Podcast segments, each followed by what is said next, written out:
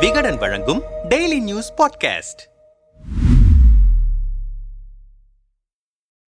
ஒட்டுமொத்த நாட்டையுமே அதிர்ச்சியிலும் துயரத்திலும் ஆழ்த்தியிருக்கிறது. ஒடிசாவில் நிகழ்ந்திருக்கும் கோரமான ரயில் விபத்து. மூன்று ரயில்கள் மோதிக்கொண்ட இந்த விபத்தில் இருநூற்று எழுபத்தி ஐந்து பேர் பலியாகி இருக்கிறார்கள் ஆயிரத்திற்கும் மேற்பட்டோர் படுகாயமடைந்திருக்கிறார்கள். விபத்து நடந்த இடம் மயான பூமியை விட கொடூரமாக இருந்தது. எங்கும் ரத்தவாடை மரண ஓலங்களும் உதவி கோரும் அழு குரல்களும் ரயில்வே தண்டவாளங்களையே நடுங்கச் செய்தன. கடும் இருட்டில்தான் முதற்கட்ட மீட்பு பணிகளை செய்தோம். மூன்று மணி நேரத்திற்கு பிறகுதான் மத்திய அரசின் மீட்பு படைகள் வந்தன தொழில்நுட்பத்தில் வளர்ந்து விட்டோம் என மார்த்தட்டிக் கொள்ளும் மத்திய அரசால் இறந்தவர்களுக்கு குறைந்தபட்ச மரியாதையை கூட தர முடியவில்லை. உடல்களை அப்புறப்படுத்துகிறோம் என்கிற பெயரில் மிக அலட்சியமாக உடல்களை வாகனங்களில் தூக்கி வீசி கையாண்டதை யாருமே எதிர்பார்க்கவில்லை என கொதிக்கிறார்கள் சம்பவத்தை நேரில் பார்த்த பஹானாக்கா இச்ஹாபூர் உள்ளிட்ட கிராம மக்கள். ரத்தத்தை உறைய வைக்கும் இந்த கொடூர விபத்தின் பின்னணியும் இந்த சம்பவத்தை மத்திய அரசு கையாண்ட விதமும் கடும் விமர்சனங்களை எழுப்பி இருக்கின்றன ஜூன் இரண்டாம் தேதி மாலை ஆறு ஐம்பது மணி அளவில் ஒடிசா மாநிலம் பாலாசோர் மாவட்டம் பஹானாக்கா பஜார் ரயில் நிலையத்தில் சரக்கு ரயில் ஒன்று லூப் லைன் தண்டவாளத்தில் நிறுத்தி வைக்கப்பட்டிருந்தது. விரைவு ரயில்கள் செல்வதற்காக லூப் லைன் தண்டவாளத்தில் மற்ற ரயில்கள் நிறுத்தி வைக்கப்படுவது வழக்கம். சரியாக ஆறு ஐம்பத்து ஐந்து மணிக்கு அந்த வழியே வேகமாக வந்த ஷாலிமார் சென்னை கோரமண்டல் எக்ஸ்பிரஸ் ரயில் திடீரென சரக்கு ரயில் நின்று கொண்டிருந்த லூப் லைனில் வேகமாக நுழைந்து மோதியது. இதில் கோரமண்டல் எக்ஸ்பிரஸ் ரயிலின் முதல் பதினான்கு பெட்டிகள் தடம் புரண்டன. அந்த சமயத்தில் அருகிலிருந்த தண்டவாளத்தின் வழியாக மேற்கு வங்கம் நோக்கி சென்று கொண்டிருந்த Yesvantpur Howrah super fast express ரயில் மீது கோரமண்டல் ரயிலின் பெட்டிகள் சரிந்து விழுந்தன. இதில் ஹவுரா ரயிலின் கடைசி மூன்று பெட்டிகள் தடம் புரண்டன. கண்ணிமைக்கும் நேரத்திற்குள் நிகழ்ந்த இந்த விபத்தை இரண்டு ரயில்களிலும் பயணித்த எவருமே எதிர்பார்த்திருக்கவில்லை. விபத்து நடந்த ரயிலில் பயணித்த ராஜேஷ் என்பவர் பேசுகையில் பலரும் சாப்பிட்டு விட்டு கோச்சில தூங்க போயிட்டாங்க. திடீர்னு டமார்னு ஒரு சத்தம். நாங்க பயணம் பண்ணின பெட்டி வேகமா உருண்டு கவுந்துச்சு. எல்லாருமே பெட்டிக்குள்ள தூக்கி வீசப்பட்டாங்க. என் கண்ணு முன்னாலேயே பல பேரோட கழுத்து கை கால் கம்பியில மோதி உடையறத பார்த்தேன். என் கூட அது வரைக்கும் பேசிக்கிட்டு வந்த ரெண்டு பேரு என் கண்ணு முன்னாடியே உடல் நசுங்கி இறந்து போனாங்க. என் கால் சீட்டுக்கு நடுவுல மாட்டிக்கிச்சு. அடுத்த பத்து நிமிஷத்துக்கு என்ன நடக்குதுன்னு ஒண்ணுமே புரியல. சிரமப்பட்டு காலை வெளியே எடுத்து கோச்சில இருந்து வெளியேறின சுத்தியும் ஒரே இருட்டு. ரத்த வாட ரயில் மின்சார கம்பிகள்ல ஏற்பட்ட தீப்பொறி வெளிச்சத்துல எங்க பார்த்தாலும் பிச்சு எரியப்பட்ட உடல்கள் கோச்சில தொங்கிக்கிட்டு இருந்ததை பார்த்தேன். இந்தி பெங்காலின்னு ஏதேதோ மொழியில ஐயோ அம்மா காப்பாத்துங்கன்னு கத்தனாங்க. அவங்க வழியில துடிச்சு கத்தன சத்தம் இப்பவும் காதை விட்டு போகல. ஒரு பையன் உடம்பு மேல ரயில் சக்கரம் விழுந்து உடம்பு பாதியா பிளந்திருந்தது. உயிருக்காக போராடிக்கிட்டு இருந்தான் அந்த பையன். கத்துறதுக்கும் தெம்பு இல்லாம தூக்கி விடுறதுக்கும் ஆள் இல்லாம அவனாவே அந்த ரயில் சக்கரத்தை தூக்க முயற்சி செஞ்சு கடைசியில செத்தும் போயிட்டான். அவனோட அழுகுரலை என்னால மறக்கவே முடியல. விபத்து நடந்த பத்து நிமிஷத்துல அக்கம் பக்கம் இருந்த ஊர் மக்கள் உதவ வந்துட்டாங்க. ஷேர் ஆட்டோ காரு பைக்குன்னு என்னென்ன வாகனங்கள் கிடைச்சதோ அதுல காயமடைஞ்சவங்களை கொண்டு போய் மருத்துவமனையில சேர்த்தாங்க. விபத்து நடந்த ஊர் பக்கம் மெடிக்கல் ஷாப் வச்சிருந்த ஒருத்தர் தான் ரத்த காயத்தோட வந்தவங்களுக்கு முதலுதவி செஞ்சாரு. கிட்டத்தட்ட ஒரு மணி நேரத்துக்கு பிறகுதான் ஒடிசா மீட்பு பட வந்துச்சு. மூணு மணி நேரம் கழிச்சு தான் மத்திய மீட்பு பட வந்தாங்க. அந்த உள்ளூர் மக்களுக்கு எவ்வளவு நன்றி சொன்னாலும் பத்தாது. இளைஞர்கள் பலரும் அவங்களா முன்வந்து ரத்த தானம் கொடுத்தாங்க என்றார். விபத்து ஏற்பட்டவுடன் இரண்டு ரயில்களிலுமே பவர் கட் ஆகி இருக்கிறது. விபத்தில் சிக்காதவர்கள் என்ன செய்வதென தெரியாமல் இருட்டிலேயே நின்று இருக்கிறார்கள் மீட்பு படையினர்தான் அவர்களுக்கு போக்குவரத்து ஏற்பாடுகள் செய்து மாற்று இடத்திற்கு அனுப்பி இருக்கிறார்கள் இந்த விபத்தில் இருநூற்று எழுபத்தி ஐந்து பேர் பலியாகி இருக்கும் சூழலில் காயமடைந்தவர்களின் எண்ணிக்கை ஆயிரத்தை தாண்டி இருக்கிறது நூற்று ஐம்பத்தி இரண்டு பேரின் உடல்களை அடையாளம் கண்டுபிடித்து உரியவர்களிடம் அளித்திருக்கிறார்கள் அதிகாரிகள். ஆனால் அடையாளம் காண முடியாமலும் சிதைந்து போன நிலையிலும் நூற்று இருபத்தி மூன்று பேரின் உடல்கள் ஒடிசாவில் வைக்கப்பட்டிருக்கின்றன. இறந்தவர்களின் பெரும்பாலானோர் வறுமை காரணமாக சென்னைக்கு வேலை தேடி வந்தவர்கள். அவர்களில் பலருக்கு அடையாள அட்டை கூட இல்லாததால் உடல்களை அடையாளம் கண்டு உரியவர்களிடம் ஒப்படைப்பதில் பெரிய சிரமம் ஏற்பட்டிருப்பதாக சொல்கிறது ஒடிசா மாநில அதிகாரிகள் தரப்பு.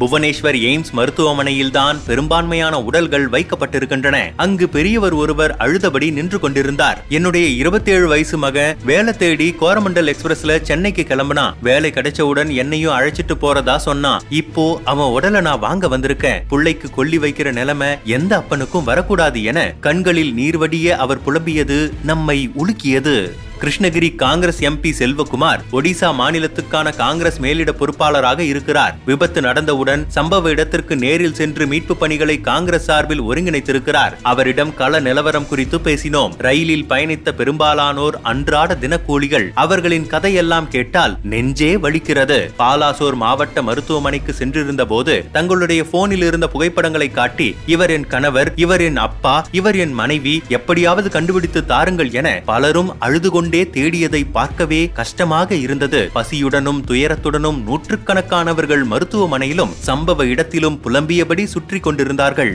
விபத்து நடந்த மூன்று மணி நேரத்திற்கு பிறகுதான் மத்திய அரசின் மீட்பு படைகள் சம்பவ இடத்திற்கு வந்தன. போதுமான மருத்துவ வசதி இறந்தவர்களை மரியாதையுடன் கொண்டு செல்லும் வசதி என எதையுமே மத்திய அரசு ஏற்படுத்தி தரவில்லை. ரயில் பெட்டிகளில் சிக்குண்டவர்களின் உடல்களை ஜூன் மூன்றாம் தேதி இரவு வரை மீட்டெடுத்திருக்கிறார்கள். உரிய காலத்திற்குள் மீட்பு படைகள் துரிதமாக செயல்பட்டு செயல்பட்டிருந்தால் உதவி கிடைக்காமல் இறந்தவர்களில் சிலரையாவது காப்பாற்றியிருக்கலாம். இவ்வளவு பெரிய பேரிடர் நிகழும் போது மத்திய அரசுதான் மாநில அரசிற்கு வழிகாட்ட வேண்டும். ஆனால் இங்கே சரியான வழிகாட்டுதல் நடக்கவில்லை. மெயின் லைனில் சென்று கொண்டிருந்த கோரமண்டல் ரயில் லூப் லைனுக்கு மாறியது எப்படி என்பது தீர விசாரிக்கப்பட வேண்டும் என்றார். விபத்து ஏற்பட்ட சில மணி நேரத்திலேயே ஒடிசாவின் சிறப்பு நிவாரண ஆணையரகத்தில் கட்டுப்பாட்டு அறை செயல்பட ஆரம்பித்தது. மீட்பு பணிகளை ஒருங்கிணைப்பதற்காக நேரடியாக களத்தில் இறங்கிய ஒடிசா முதல்வர் நவீன் பட்நாயக் அதிகாரிகளை முடுக்கிவிட்டார். உயிர் பிழைத்தவர்கள் சொந்த ஊர் செல்வதற்காக இலவச பஸ்களுக்கும் ஏற்பாடுகள் செய்யப்பட்டன. அதே நேரத்தில் சென்னை எம்ஜிஆர் சென்ட்ரல் ரயில் நிலையத்தில் அவசர கட்டுப்பாட்டு அறை திறக்கப்பட்டு விபத்தில் சிக்கியவர்களின் உறவினர்களுக்கு உடனுக்குடன் தகவல்கள் தெரிவிக்கப்பட்டன. கட்டுப்பாட்டு அறையை நேரில் பார்வையிட்டு மீட்பு பணியை முதல்வர் ஸ்டாலினும் முடுக்கிவிட்டார்.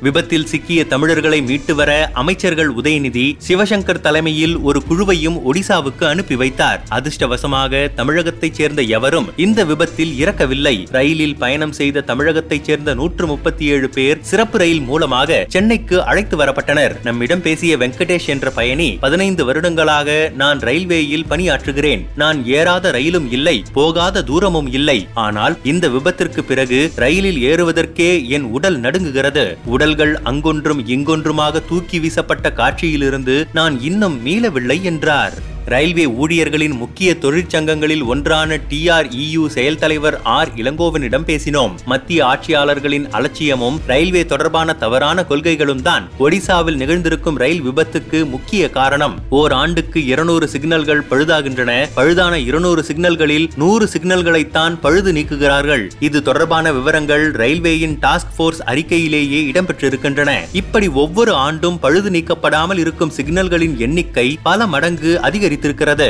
அதே போல ஒவ்வொரு ஆண்டும் நான்காயிரத்து ஐநூறு கிலோமீட்டர் நீளத்திற்கு தண்டவாளம் பழுதடைகிறது. அந்த தண்டவாளத்தை முழுமையாக சீர் செய்வது கிடையாது. இரண்டாயிரம் கிலோமீட்டர் முதல் மூவாயிரம் கிலோமீட்டர் வரை தண்டவாளத்தை மட்டுமே சீர் செய்கிறார்கள். இன்றைய நிலையில் பத்தொன்பதனாயிரத்து ஐநூறு கிலோமீட்டர் தண்டவாளம் பழுதடைந்திருக்கிறது. அதை புதுப்பிக்க நிதி இல்லை என சொல்கிறார்கள். ரயில்வே பாலங்களும் பழுதாகி இருக்கின்றன. இவற்றை சீர் செய்யவில்லை என்றால் இப்படியான விபத்துக்குத்தான் வழிவகுக்கும். ரயில் பயண பாதுகாப்பை உறுதி செய்யத்தான் தேசிய பாதுகாப்பு நிதியை உருவாக்கினார்கள். ஓர் ஆண்டுக்கு இருபதனாயிரம் கோடி ரூபாய் என்ற அளவில் ஐந்து ஆண்டுகளில் ஒரு லட்சம் கோடி ரூபாய் நிதியை திரட்ட திட்டமிட்டார்கள். ஆனால் அது ஒழுங்காக நடக்கவில்லை. மார்ச் இரண்டாயிரத்தி இருபத்தி இரண்டில் சிஏஜி அறிக்கை ஒன்றை வெளியிட்டது. அதில் ரயில்வே பாதுகாப்பு தரத்தை உயர்த்த வேண்டும். ஆனால் மத்திய அரசு அதை செய்யவில்லை என்று குறிப்பிட்டது. சிக்னல்கள் தண்டவாளங்கள் உட்பட எதுவும் முறையாக பழுது பார்க்கப்படவில்லை என்பதையும் போட்டுடைத்தது. அதன் பிறகும் கூட மத்திய அரசு பிரச்சனைகளை சரி செய்யவில்லை ரயில்வேயில் மூன்று லட்சத்து பனிரெண்டாயிரம் பணியிடங்கள் காலியாக இருக்கின்றன. ரயில் டிரைவர்கள் ஓய்வே இல்லாமல் வேலை செய்கிறார்கள். இதையெல்லாம் சரி செய்யாமல் அலட்சியம் காட்டுகிறது மத்திய அரசு என்றார். இந்திய ரயில்வேயின் பாதுகாப்பு தரத்தை மேம்படுத்த சொல்லி கடந்த எட்டு ஆண்டுகளில் மூன்று முறை சிஏஜி பாராளுமன்ற நிலைக்குழுக்கு மத்திய அரசுக்கு அறிக்கை அளித்திருக்கின்றன. அறிக்கைகளை வாங்கி தலையணையாக வைத்துக் கொண்டு தூங்கிவிட்டது மத்திய அரசு. இப்போதைய விபத்து குறித்து மோடி அமைச்சரவையில் யாரிடமும் எந்த பதிலும் இல்லை.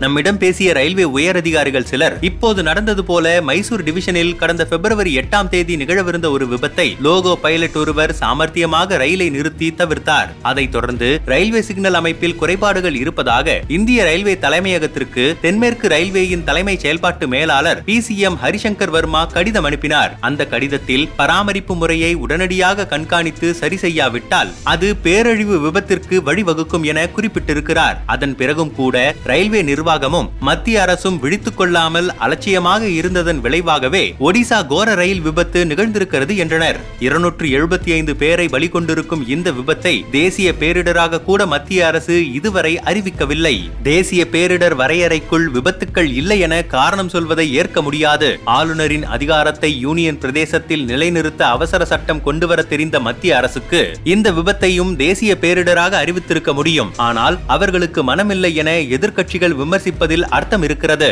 விபத்தில் சிக்கியவர்களை காண உறவினர்கள் பலரும் மேற்கு வங்கம் ஆந்திரா தமிழ்நாடு உள்ளிட்ட மாநிலங்களில் இருந்து ஒடிசாவுக்கு பயணப்பட்டனர். இதை சாதகமாக்கிக் கொண்டு புவனேஸ்வருக்கான விமான டிக்கெட் விலையை மும்மடங்கு உயர்த்திவிட்டன சில தனியார் விமான சேவை நிறுவனங்கள். சென்னையிலிருந்து புவனேஸ்வருக்கு ஏழாயிரம் ரூபாய் தான் டிக்கெட்டின் விலை. ஆனால் விபத்து நடந்த பிறகு ஒரு டிக்கெட்டின் விலை முப்பதாயிரம் ரூபாய் வரை உயர்த்தப்பட்டது. இதை கூட கண்காணித்து மத்திய அரசு நடவடிக்கை எடுக்கவில்லை என்பதுதான் அலட்சியத்தின் உச்சம். விபத்து விசாரணையை சிபிஐக்கு மாற்றி இருக்கிறது மத்திய அரசு.